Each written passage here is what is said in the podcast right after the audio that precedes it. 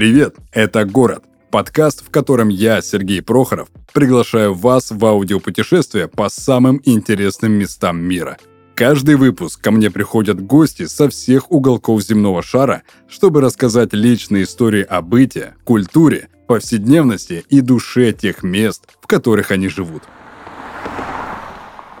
Словения, расположенная между Австрией и Италией, всегда гордилась своим наследием. Столица страны Любляна – это отличный пример слияния немецкой, средиземноморской и славянской культуры. В старом городе, расположенном под стоящим на возвышенности средневековым замком, смешались здания в стиле барокко, ренессанса и модерн. Чтобы познакомиться с историей современной Словении, пройдите через сады парка Тиволи – и посетите Национальный музей современной истории, хранящий поврежденные статуи Сталина и реконструированную траншею времен Второй мировой войны. Итак, друзья, мы продолжаем наше аудиопутешествие по всем городам всего нашего мира. И сегодня у меня в гостях Дмитрий, который из столицы Словении, из города Любляна. Дим, привет. Здравствуйте. Привет. Привет, Сереж. Слушай, как настроение? Сразу расскажи. А, да, все хорошо. Настроение хорошее. Угу. Правда, выходные выдались немножко суетными, но предполагаю, что э, закончиться они должны будут на чили, как принято выражаться у современной молодежи. Расскажи, пожалуйста, для начала, чем ты занимаешься в Любляне? А, вообще моя история здесь, она а, началась по, так сказать, академическому пути. Я изначально поступал на магистратуру, но сейчас я, я продолжил этот академический путь, и сейчас я учусь в аспирантуре. А, то есть э, я сейчас PhD-кандидат, аспирант в школе экономики и бизнеса университета Любляны и одновременно работаю на факультете как Young Researcher, исследователь, и профессор ассистент. То есть у меня mm-hmm. исследовательская и э, преподавательская деятельность, они сейчас сопряжены и одновременно сопряжены с учебой. Mm-hmm. Вот примерно такие дела. Интересно. Ну, давай тогда пойдем уже разговаривать про Любляну. И первый ну и, наверное, очевидный вопрос, который я задам, касается того, что многие люди путают две страны. Это Словению, в которой ты сейчас находишься, и Словакию. Расскажи, пожалуйста, и поставь точку в этой неразберихе. Как отличать эти две абсолютно разные страны, ну, которые просто по созвучию похожи? Это очень хороший вопрос, и мне очень понравилось, как ты сам выделил, что страны очень разные, и на самом деле это так.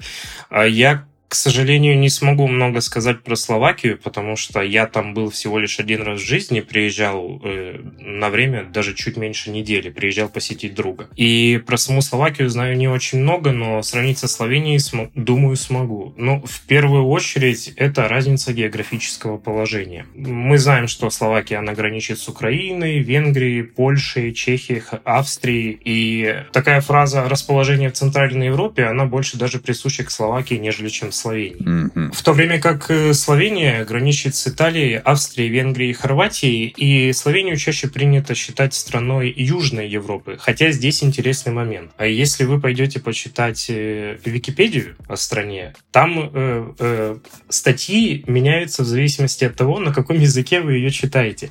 Поэтому в одно время я видел, что ее характеризовали как страну Южной Европы, как Италию, например. А в другое время, и когда ее читал на другом языке, ну, например, английский, хотя, к сожалению, точно не помню, там ее уже кличут Центральной Европой. То есть это какая-то вот дилемма, люди не могут определиться. Но так или иначе, географическое расположение у них разное. А, разумеется, языки. Словацкий — это язык из группы западнославянских языков. Э, он находится в чешско-словацкой подгруппе, если мне память не изменяет. Разумеется, очень близок к чешскому. В то время как славянский относится к западной ветви южнославянских языков, которые распространены на Балканах. И ближайшие языки, сходные со славянским, это, разумеется, хорватский, это сербский, это боснийский, это черногорский, и включая все диалекты, которые к этим перечисленным языкам э, присущи.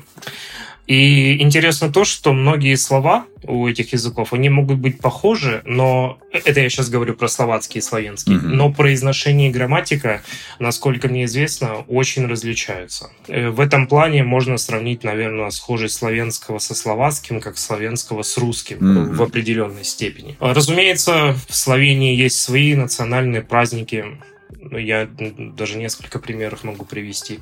А, например, День Прешерна. Это праздник славянской культуры. Они его празднуют 8 февраля. А, у них также есть День Примажа Трубора. Это один из самых э, насколько я помню, одна из самых важных фигур в формировании славянской нации в принципе. Они это празднуют 8 июня. Ну, разумеется, в Словении также есть э, все религиозные праздники от Пасхи до Рождества, хотя есть какие-то определенные э, нюансы празднования, присущие только славянцам. Возможно, это какие-то элементы кухни, что они ставят на стол, э, или какие-то еще традиционные факторы. Говоря о праздниках, в Словении также есть э, собственные дни Конституции, независимости и так далее, которые сопряжены с славянской историей. Мы знаем, что Словения была какое-то время э, под Австро-Венгрией, mm-hmm. она была какое-то время под э, Интересный момент. Я не знаю, как это называется по-русски, однако знаю, как это называется по-итальянски от моего итальянского одногруппника. Сирениссима Республика ди Венеция. Но э, было такое государство, и Словения была его частью. Разумеется, музыка. Э, музыка, славянская музыка очень напоминает по своему звучанию итальянскую. Вот эти все э, южные мотивы. Я, к сожалению, да, очень далек от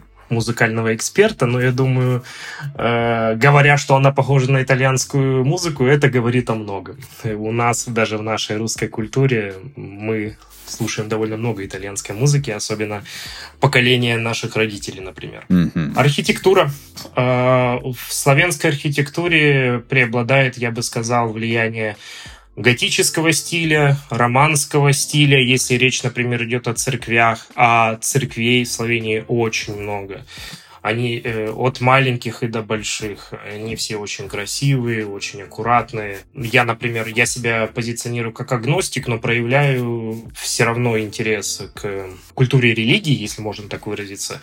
Побывал э, во многих церквях, когда доводилось путешествовать по Европе, и когда доводилось изучать Словению, в частности. А пребывание в этих церквях — это очень приятный опыт. Там очень круто, очень красиво, очень чисто. Влияние итальянского ренессанса тоже очень четко отслеживается, особенно э, на побережье страны, потому что она непосредственно граничит с Италией, с Северной Италией. В частности, с горой, с городком хотя я не знаю, правильно ли его называть городок по итальянским меркам, но с городом Триест. И если я уж упомянул э, э, близость к итальянской границе, например, до Венеции прекрасной, от Любляны на автобусе всего три часа, а своим ходом на машине так вообще все два. Mm-hmm. Ну да, и я уделил много внимания побережью страны, и это по факту маленькая Италия. Если вы туда приезжаете, то вы увидите эту красную черепицу на миленьких домиках, вы увидите растительность, присущую Италии. Я бы очень хотел назвать э, такие деревья, которые такие очень тонкие, э, высокие, красивые, которые мы видим в фильмах про Италию и которые мы видим, когда просто прилетаем на итальянское побережье отдыхать, но я не помню название этого дерева, к сожалению, но вот именно их вы увидите на побережье Словении. Также в Словении очень много средневековых замков а некоторые даже сохранили свою средневековую аутентичность. В них, если можно так выразиться, прослеживаются вайбы германской средневековой архитектуры. Э, самый лучший пример будет это средневековый замок в городе Целье в центральной Словении. А что круто по поводу архитектуры, э, также присутствует модернизм. Я бы даже сказал модернизм с элементами некого скандинавского минимализма. А стоит, например, только посмотреть на долину Планица на северо-западе страны в Альпийских горах, где отстроен нордический лыжный спортивный центр. Он, по-моему, так и называется Планица, одноименная с с территории, где его построили. И вот э, весь этот архитектурный микс, он очень классно гармонирует между собой. И, конечно, наслаждаться им одно удовольствие. Ну, наверное, могу упомянуть также историческое прошлое. Мы, мы знаем, что Словения — это часть бывшей Югославии, а Словакия — это часть бывшей Чехословакии. Но эти два государства, которые существовали, их объединяет все то, что они были частью Восточного блока во времена СССР. И, возможно, это тоже можно выделить как э, что-то, mm-hmm. что эти страны может как роднить, так и различать. То есть можно э, так небольшую такую галочку поставить и точку, что Словения — это Италия на минималках. Вот тут э, вот коннотация у этой фразы на минималках, ее интерпретировать можно по-разному, но э, я бы ни в коем случае ее не интерпретировал в негативном ключе, потому что на минималках не в плане качества, а в плане количества, я бы сказал. Словения очень разносторонняя, потому что у нее такое классное географическое расположение, она одновременно и на Адриатическом побережье, она одновременно и в Альпийских Альпах. И одновременно, прошу прощения за косноязычность, я не знаю, правильно ли будет так выразиться, но на восточноевропейской равнине, потому что э, на венгерской границе, на хорватской границе там как бы ни гор, ни моря нет, ну, за исключением, конечно же, хорватской границы на юге страны, там, конечно, тоже Адриатика, э, но там равнина, а опять же, как минимум на моей памяти, я немного раз там был, но тем не менее. И вот все это в стране присутствует. И если сказать Словения это Италия на минималках, э, чисто в плане количества, в плане вот этой территории земли, которая присутствует, э, побережье, пляжи и так далее. И итальянский дух там сохранен э, на очень высоком уровне. Поэтому да. Окей. Смотри, меня очень заинтересовал а, момент, когда ты говорил про а, язык. И вот у меня вопрос, касающийся языка. С учетом того, что славянский язык, это вот ты говорил, что он славянского происхождения, а, и возникает ли вообще серьезный какой-либо языковой барьер, если, допустим, мне, русскоязычному, приехать в Словению, будут ли у меня сложности э, в плане общения с местными людьми? Если честно, мне кажется, что этот вопрос немножко индивидуальный, и я постараюсь объяснить почему. Существует стереотип о том, что если ты носитель какого-то из славянских языков, то учить другой славянский язык будет проще. Типа у тебя будет преимущество. Mm-hmm. Если честно, у меня так не сработало. Я не знаю почему. У меня в голове вот э, два момента. Первый момент, когда я сюда приехал в 2018 году, когда я поступил в магистратуру, вся учеба была абс- на английском. Абсолютно вся. От общения с преподавателями до учебного материала. Все абсолютно. Также, поскольку страна маленькая, здесь каждый второй спокойно говорит по-английски. Это приблизительно сценарий любой маленькой европейской страны. Ну, поскольку мы знаем, что английский — это международный язык. Если страна маленькая, то на английском, как правило, говорят практически все. Это первый момент. Второй момент. У меня, э, как минимум на моем опыте, у меня, возможно, не было должной мотивации влиться прямо в изучение славянского языка потому что все задачи учебные, рабочие, просто в быту. Славянский много не применялся. И ввиду этого мне, возможно, не удалось его освоить так быстро, как это осваивают те, кто, например, либо плохо знает английский недостаточно хорошо для свободного общения, либо кому английский просто не был нужен. Те, кто, например, приезжали в Словению, возможно, по программе беженцев, или, возможно, трудовые мигранты и так далее и тому подобное. Если обобщить все то, что я сейчас сказал, наверное, это можно просто назвать как влияние английского, важность английского. Другой момент — это сложная грамматика языка языка. Вот мы сейчас э, с тобой общаемся на нашем родном языке, э, на русском, и мы же не думаем, мы просто знаем, как выразить нашу мысль. У нас есть словарный запас, мы просто говорим, не задумываясь об этом. Но если я, я предположу, что если нас сейчас посадить за упражнения по русскому языку уровня, например, 11 класса, мы вряд ли сможем справиться абсолютно со всеми.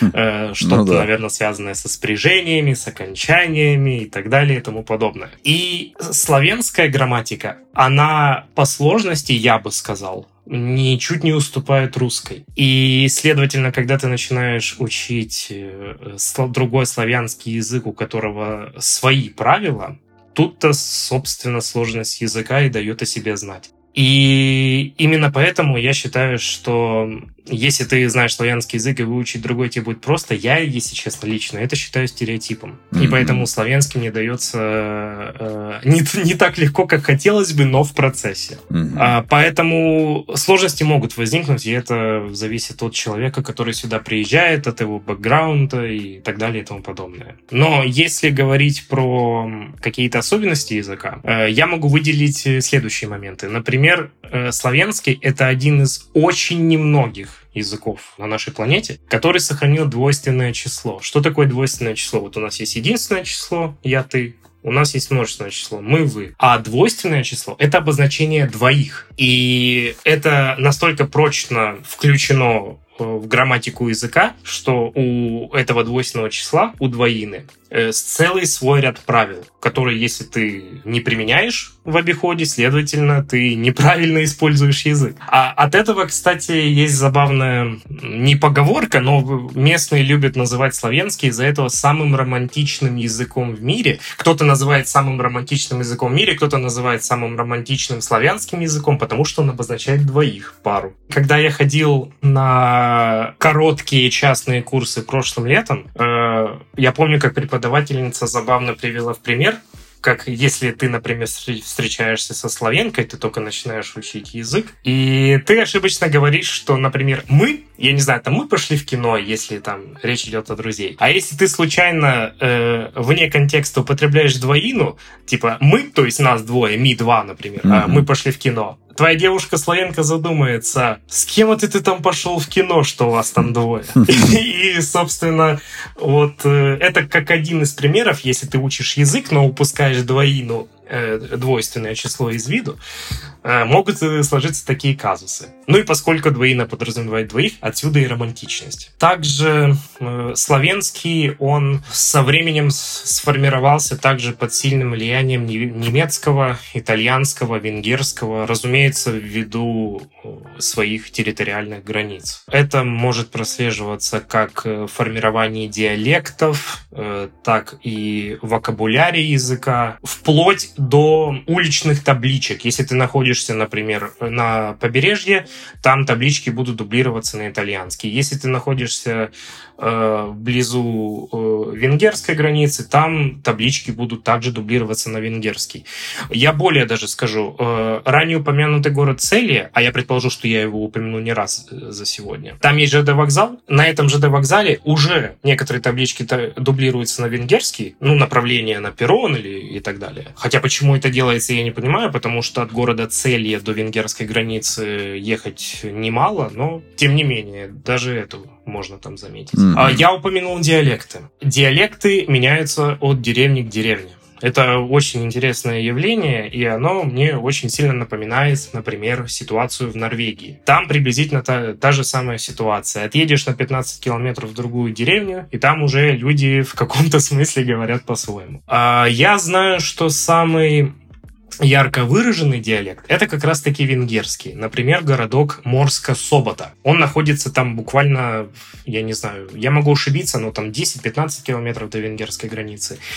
И тот диалект с трудом понимают даже коренные словенцы. Те, которые, например, живут в центральной Словении, по-словенски это называется Посреднословенска, регион, где находится Любляна. Угу. И те, кто родились и, и живут в Любляне, если они общаются с людьми из Морской Соботы, э, там будет прямо как, наверное, кореец с китайцем. У меня в Словении есть друг из Украины, его тоже зовут Дима. Он на славянский знает хорошо, и мы недавно встретились э, в баре. Мы были в компании, и там был паренек из Морской Соботы, и я попросил Диму его послушать, попытаться его понять. Дима по-славянски говорит очень хорошо, но вот я хотел вживую проверить, как он будет понимать парня из Морской Соботы. На что он послушал его, э, глаза на лоб закатил и сказал, мне стыдно признаться, но я почти ничего не понял. Вот э, примерно такая ситуация с диалектами. Наверное, какая-то схожесть с русским, наверное. Очень, ну, очень много слов, есть очень, в языке есть очень много слов, которые звучат и пишутся в латинской транслитерации, как в русском. Но значение будет иное или немного искаженное в сравнении с русским. Я могу привести несколько примеров. Я надеюсь, что примеры не будут цензурированы здесь. Например, каки — это хурма. Хм. Например, срака — это сорока. Например, упокоенцы — это пенсионеры. Потопляч, например, это водолаз. Логично предположить, что упокоение потопляч – это водолаз-пенсионер. Какие еще можно примеры привести? Эм, вот тут я, я скажу и потом себя подправлю. Понос, прошу прощения, это гордость. Но мы не знаем, на какое слово ставить ударение, когда мы видим это слово ну, где-то да. написано. Правильно, конечно, говорить понос, но тем не менее. Отсюда и задумываешься, с какой ради гордости у них это понос. А как будет горделивая сорока, я, пожалуй, упущу. Я предположу, что слушатели 2 плюс 2 смогут сами сложить в голове. Из других э, вариантов, например, хуйше – это хуже. А если привести, например, виды спорта, отбойка – это волейбол, ногомет это футбол. Отсюда многометаж — это футболист. Mm-hmm. Логичный язык, я думаю, ты согласишься со мной. У меня часто бывало так, что когда я ходил на курсы славянского, а занимался я в русскоязычной группе, э, там были люди как из России, так и из Украины. И часто бывали ситуации, когда мы учим новые слова, и вся группа начинает смеяться, и мы потом должны объяснить преподавателю, что происходит. То есть сидят люди возраста от 25 до 45 лет, а то и выше, и преподаватель преподаватель не понимает, чем мы угораем. И каждый раз приходилось объяснять, почему, и местами преподавательница славянского сама просто терялась в смехе, так сказать. И это был очень веселый, интересный опыт. И я часто при этом еще, например, созваниваюсь с родителями, мы там делимся, как дела друг у друга, и я рассказываю про новости, про изучение языка. Ну и я вот, вот то, что примеры, которые я сейчас привел, я это рассказываю родителям, там маме, например, и она всегда у меня говорит, какой логичный язык, вот многометаж, что это за футболист? Это тот, кто метает ногой. Логично ведь все звучит. И и на что я всегда родителям отвечаю, если бы вы учили славянский, вы бы, наверное, его легко выучили через ассоциативный ряд. Ну да.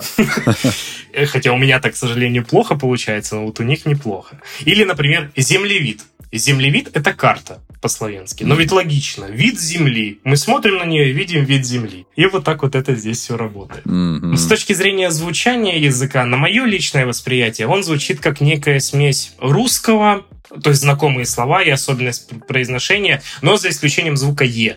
Э, звук «е» очень сильно нас выдает, откуда мы приехали потом. И, кстати, над этим часто по-доброму не любят шутить. Вот, например, землевид, вот я только что сказал, карта. Правильно? Землевид. Но э, мы наверняка будем говорить землевид, они вот услышат этот звук «е» и сразу «А, ты из России, прихаял из Руси», mm-hmm. по-словенски они скажут. Но хотя не только славянские обращают внимание на звук «е», по факту весь мир на него обращает, он очень специфический у нас в произношении. Э, как смесь русского, немецкого, в плане немецкого это резкость произношения, возможно, в определенных контекстах, и итальянского. А из итальянского славянский однозначно унаследователь, унаследовал тональность произношения. Вот, я думаю, примерно такая история mm-hmm. по поводу э, славянского. И поскольку так получилось, что моя жизнь здесь протекает преимущественно на английском, поэтому мой славянский идет медленно. На бумаге у меня сейчас уровень А2.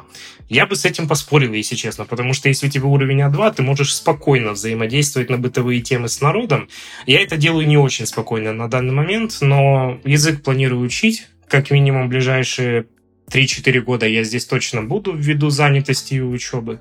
Быть может, спустя какое-то время он у меня доползет и до уверенного B1. А если у тебя есть B1, то ты вообще спокойно можешь любые задачи в стране выполнять. Mm-hmm. Ты начал говорить понемногу про э, особенности именно словенцев. И я бы хотел с тобой поговорить о консерватизме и особенности словенцев. Готовясь к выпуску, я нашел информацию, что именно словенцы являются самыми консервативными европейцами, у которых много личных табу. Расскажи как можно подробнее об этом а, нашим слушателям. Какие есть табу, какие запреты у словенцев, ну, имеются, которые кажутся для нас, там, для русскоязычных людей немного, ну, странноватыми? Um, если честно, особо с радикальными случаями консерватизма я здесь не сталкивался. Я бы с уверенностью сказал, что по духу, в принципе, словенцы, как э, юго-западные славяне, они на самом деле очень близки к нам, к восточным славянам. Ну, как минимум, э, если я буду опираться от э, своего опыта общения. Мгм. Хотя, возможно, мой опыт немножко искажен в том плане, что он э, здесь немножко интернационален. Например, когда я учился в магистратуре, у нас славянцев там половина было от силы в группе. Было очень много приезжих с России, с Украины, с Италии. А, э, да, господи, с Норвегии был студент, который впоследствии стал одним из моих самых близких друзей за рубежом. Мгм. И который, кстати, впоследствии меня сподвиг на учебу по обмену, дальнейшую учебу по обмену в Норвегии. А поэтому, да, мой круг общения здесь немножко интернационален, но в нем, конечно же, присутствует немалое количество местных, и я бы не сказал то, что это присутствует. Я, если честно, предположу, что это сплетни не совсем корректное слово здесь, я думаю. Я думаю, что это просто чьи-то обсуждения, которые вывели в какой-то статье, в каком-то блоге или типа того. Мгм. Или, быть может, я просто чего-то не знаю. Если мы говорим про консерватизм, и если мы перепрыгнем, например, на толерантность, что сейчас из каждого утюга слышно, то я бы сказал, что да, как бы следование современной повестки, оно присутствует, но оно совершенно точно не доводится до абсурда. То есть, э, да, конечно, особенно у молодежи какие-то либеральные настроения присутствуют. И даже по своему опыту я бы не сказал бы, что они преобладают в общей массе. Мгм. То есть, если я попробую подвести итог, э, однозначно в Словении соблюдается некий баланс между традиционными ценностями, которые, например, в России у нас ценятся очень хорошо, и актуальной прозападной повесткой. То есть нет какой, какого-то перегибания палки, что может э, что, конечно же, может наблюдаться с более западных регионов планеты. И я бы, наверное, сказал, это на самом деле здорово. Интересы каждой группы общества соблюдаются, никто не ущемляется. Примерно так. Мгм. Смотри, Дим, я имел в виду э, другое. А, консерватизм в плане того, что для, ну, как я прочитал, как я изучил, что для словенца пойти встретиться с подругой, например, которая не замужняя, а он, например, женат, это прям, ну, нельзя, нельзя, прям такое. Ага, в этом, в Ай. этом плане.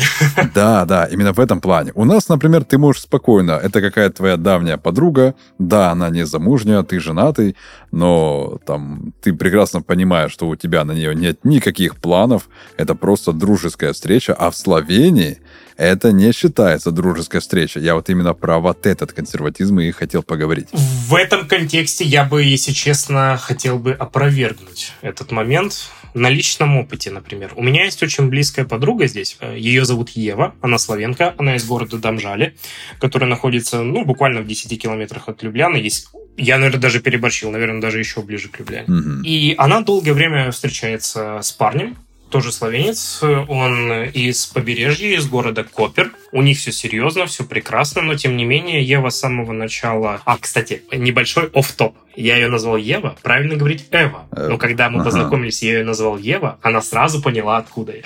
Ага. Потому что в транслитерации пишется Ева, э, то есть И, Ви, А.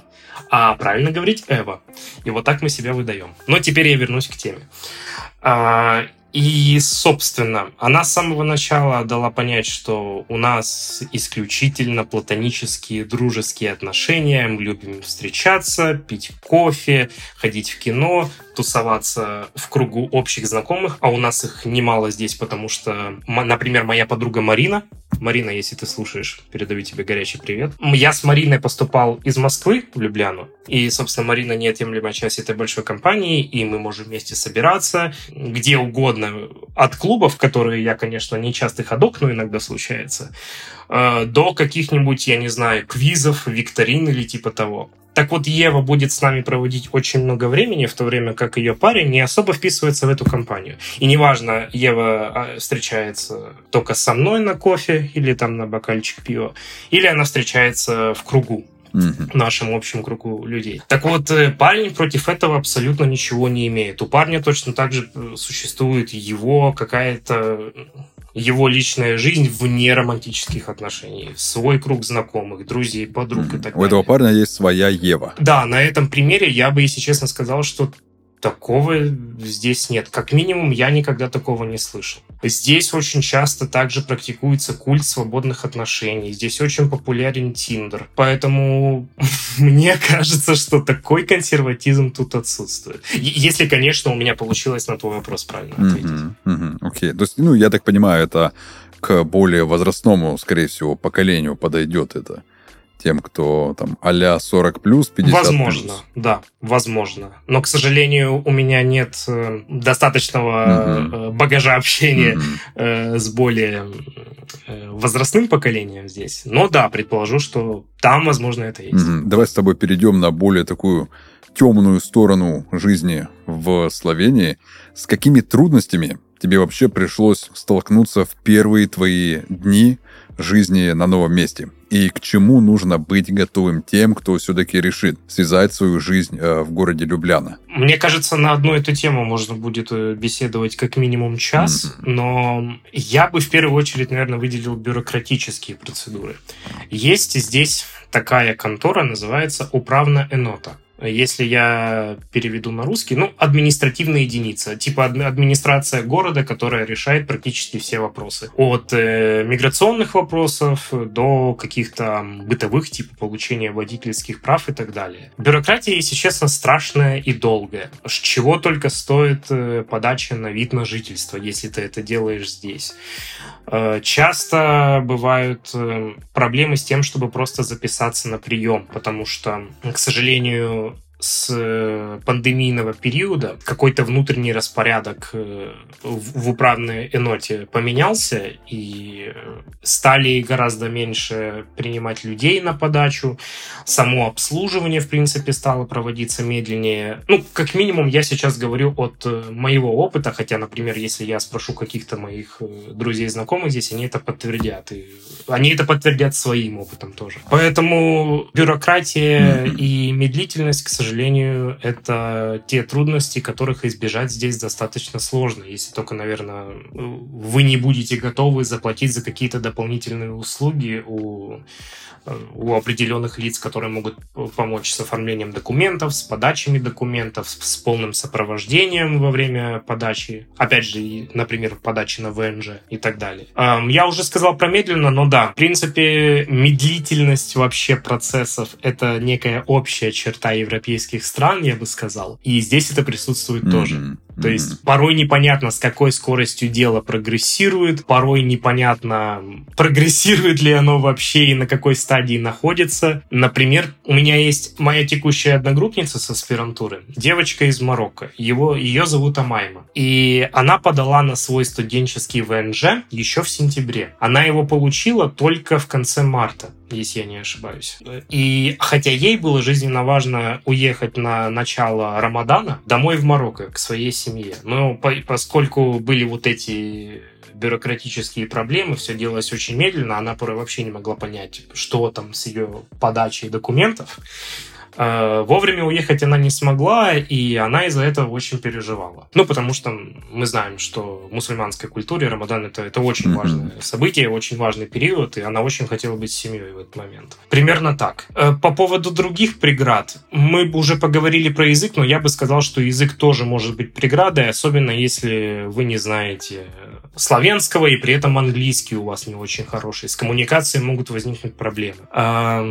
Но говоря про другое, если честно, особо ничего на ум не приходит. Mm-hmm. Вот в моем опыте прочно утвердились проблемы с подачами на ВНЖ и, возможно, языковой барьер для тех, кто не очень хорошим английским обладает, чтобы начать пускать в Словении свои корни. Угу. И да, если вы здесь подаете на ВНЖ, желательно не планировать э, каких-то поездок, каких-то важных дел э, за границей Словении, потому что если, например, у вас нет шенгена, чтобы вы могли выехать и въехать обратно, то эти планы могут пойти, к сожалению, коту под хвост. У меня такое было.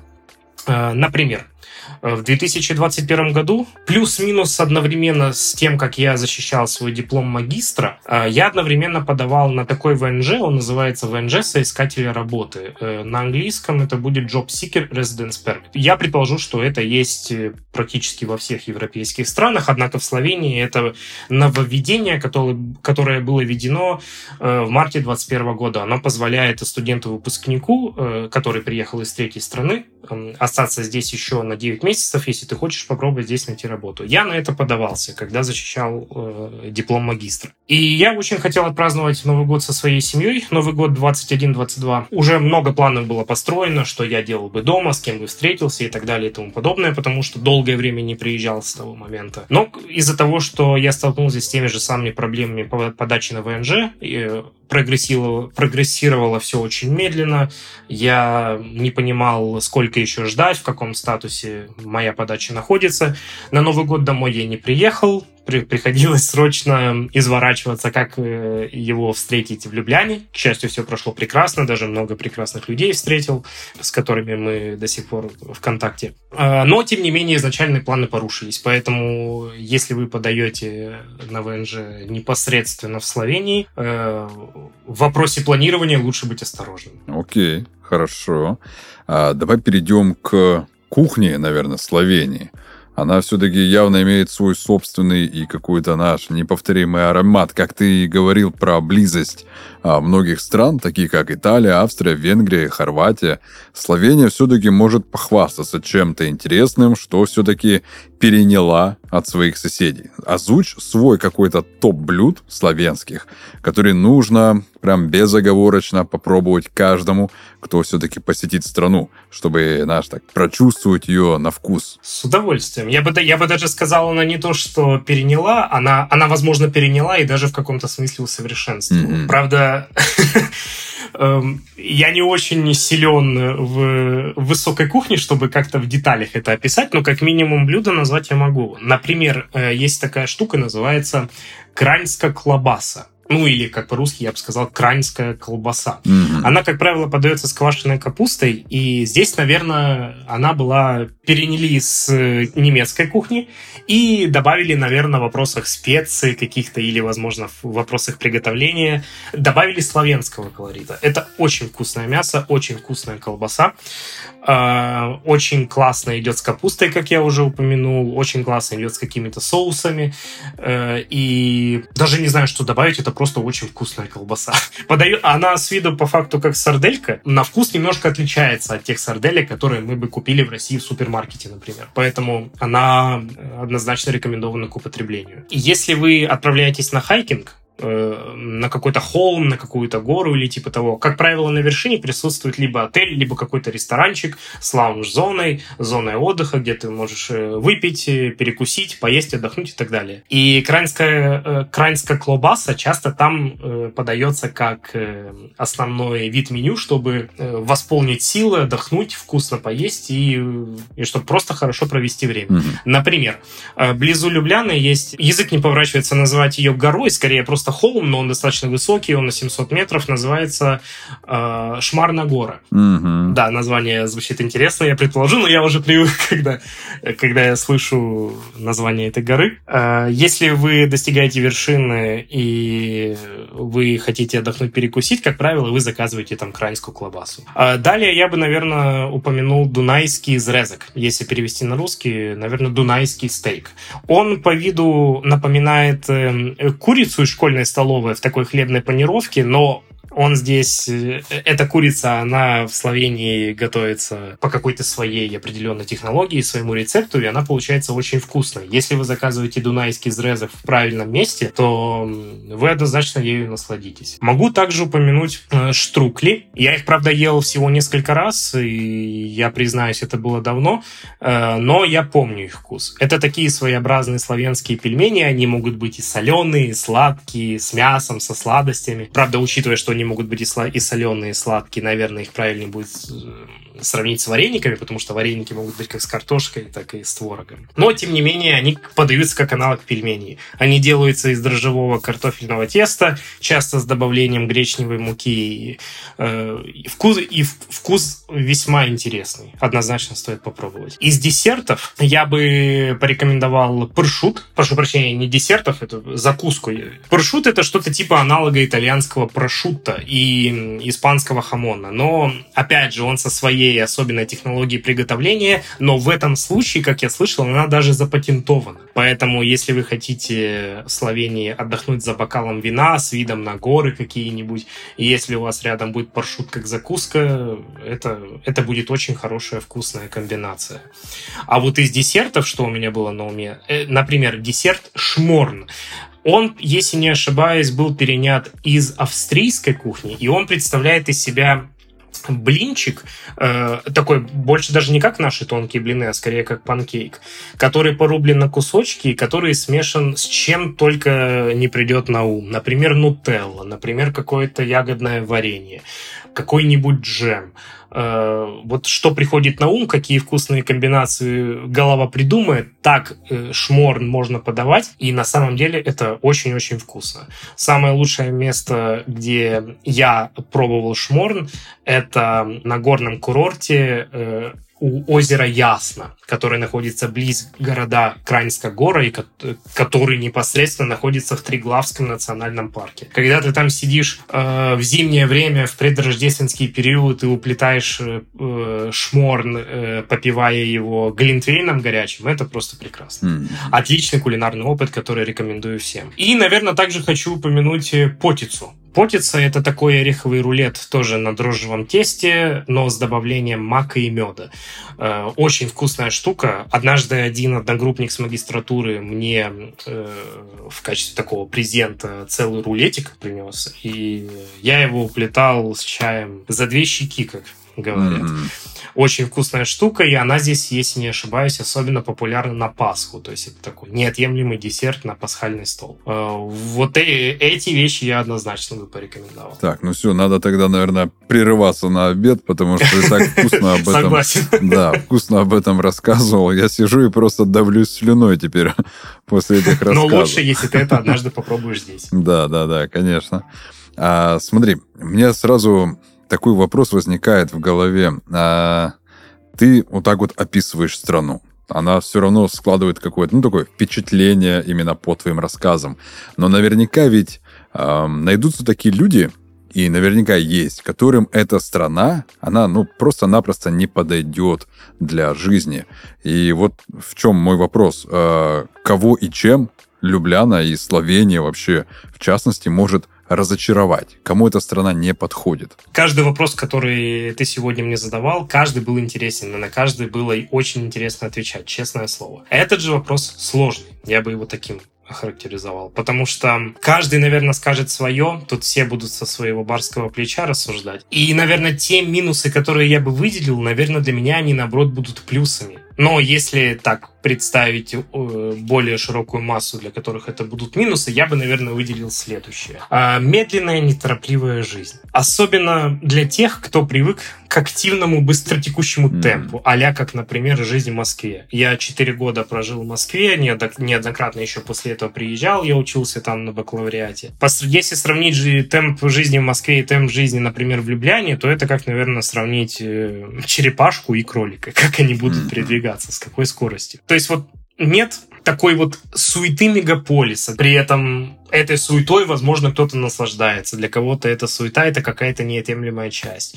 Э, то есть за один день приехать из точки А в точку Б, потом в точку С и в точку Д, успеть сделать 150 дел, при этом успеть еще встретиться с кем-то там, э, отдохнуть, пойти в бар, пойти в кино и так далее. Здесь темп гораздо более медленнее, гораздо более... Даже не знаю, даже не знаю, как еще это характеризовать, если честно. И те, кто привык э, к ритму жизни большого города, им будет адаптироваться достаточно сложно. Также, например, э, говорим про города, размер города. Любляна это маленький город. Если не ошибаюсь, 300 тысяч человек здесь живет. Mm-hmm. Для переселенца из миллионника, который привык к большому городу и который не хочет менять вот этот э, образ жизни, города в Словении, Любляна может показаться просто большой деревней, а все остальные города маленькими деревнями. Mm-hmm. И если это не то, чего ты хочешь, если это не то, к чему ты привык, то вряд ли Любляна и Словения будет лучшим выбором. И вот я бы сравнил это с собой, и у меня история ровным счетом наоборот. Я родился в Омске, в Западной Сибири. Mm-hmm. Если не ошибаюсь, то ли миллион сто пятьдесят тысяч, то ли миллион двести тысяч в Омске живет. То есть, ну, большой город, особенно если будем сравнивать с Словении.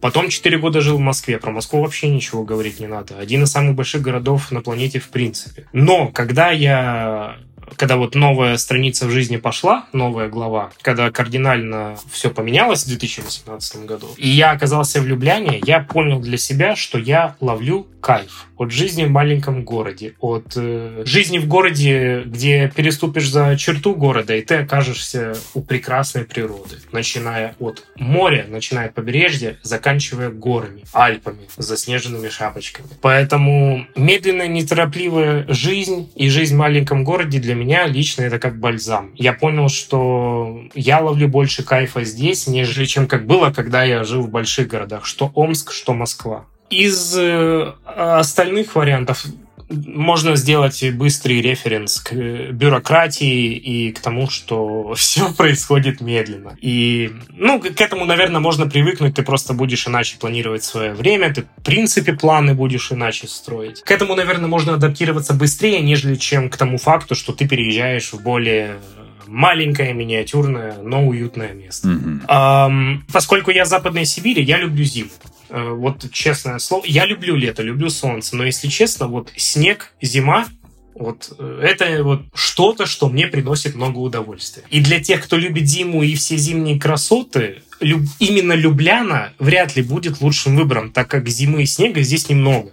Зато здесь много тумана, как в Лондоне. Вот, например, вчера, когда я проснулся рано утром, ты ничего не мог видеть за 3 метра от себя. Э, так как город находится в низине, но зато в солнечную погоду прямо из центра Любляны видны Альпы. Мож, можете mm-hmm. наслаждаться заснеженными горами, прямо находясь в центре, попивая кофеек. Супер.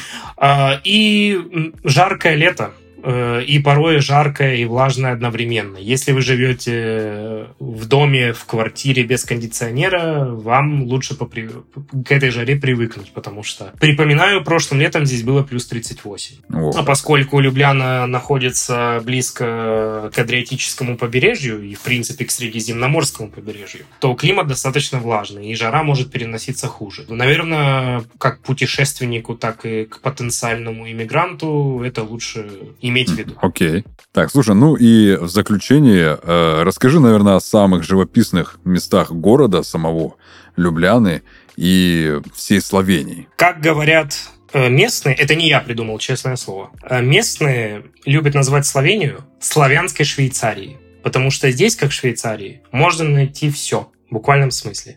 Прямо жемчужинка Центральной и частично Южной Европы. Поэтому я свой ответ разделю на три части. Первая часть — это горная часть страны. Однозначно, категорически рекомендую к посещению озера Блэд, которое, в принципе, считается визитной карточкой страны. Для потенциальных слушателей этого подкаста я просто предположу, что они просто в Google Images или просто в Google вобьют эти названия и сами убедятся в том, как эти места круто выглядят. Озеро Блэд, озеро Бохинь, э, ранее упомянутая мной Украинская гора. Это городок в Триглавском национальном парке. Городок Мойстрана, у которого находится просто потрясающий живописный пешеходный маршрут в этот самый Триглавский национальный парк. Особенно зимой. Просто потрясающее место. Лагарская долина, э, Великопланина. Эти все места категорически рекомендованы к посещению. Я так выражусь. Если вы хотите полюбоваться видами Швейцарии, но не тратить на это большие бюджеты, если бы, если бы вы отправились непосредственно в Швейцарию, в ранее перечисленных мной местах, вы все это для себя получите. Это отличные локации для хайкинга, для лыж, для велотуров, для основательных походов в горы, как для любителей, так и для профессионалов альпинизма. Все это там будет. Если говорить про побережье, то города Пиран, Изола, Порторош. Это отличные локации для любителей моря и солнца. Итальянские вайбы в славянской обертке, так сказать. С пляжами, с замками, с классными ресторанами, ресторанами морепродуктов в частности. Там вы это все найдете. И если говорить про центральную часть страны, разумеется, насладиться центром Любляны, его зоопарком, озером Сбилье, которое находится в 10, по-моему, километрах от города. Там очень красиво и очень круто. А, городом Цели ради его отличного, аутентичного средневекового замка. Городком Постойно, в 10 километрах от которого есть Предъямский замок, который выстроен э, в буквальном смысле в скале. Потрясающее место также для получения аутентичного средневекового опыта. И раз я упомянул Постойную, то также порекомендую две крутейшие пещерные локации. Это Постойнская пещера, по-словенски Постойна яма. Э, там 30 километров пещер, которые можно э, изучить в буквальном смысле, находясь в таком миниатюрном поезде. Вас по пещере, mm-hmm. вас по этой пещере проведут. А если вы туда отправитесь в Рождество, то там и рождественское представление будет театральное целое. Вы все это можете прочесть в интернете больше про это. И Шкатьянская пещера близ одноименной деревни Шкатьян. Э, если вы смотрели «Властелин колец», то если вы окажетесь в Шкатьянской пещере, то ее можно характеризовать как гномия государства Хазадум только в реальной жизни. Больше ничего говорить не буду, просто загуглите, э, посмотрите на это все и убедитесь сами, что все это достойно посещения. Ну да, и самостоятельно все-таки это все посетите. Супер, класс. Дим, спасибо большое, что пришел ко мне на подкаст. Это было, ну, наверное, это было кайфово. Очень тебе благодарен. А в конце я только хотел бы, чтобы ты как-нибудь красиво и интересно на славянском попрощался со всеми нашими слушателями. В первую очередь, э, спасибо большое, что пригласили. А, это мой самый первый в жизни опыт э, принятия участия в подкасте. Это было очень интересно, очень круто, и я очень надеюсь, что output что контент получится качественным и интересным для слушателей. А по поводу прощания, эм, я очень надеюсь, что славяноговорящих слушателей я сейчас не рассмешу своим акцентом, но постараюсь поблагодарить за прослушивание так, так хорошо по-славянски, как могу. А именно хвала, да сте мы данес сприели, упам, да я бил та подкаст за наши послушалцы, занимив ин поучень. Лепдан и все наибольшее. Супер. Все. Всем спасибо и пока. thank you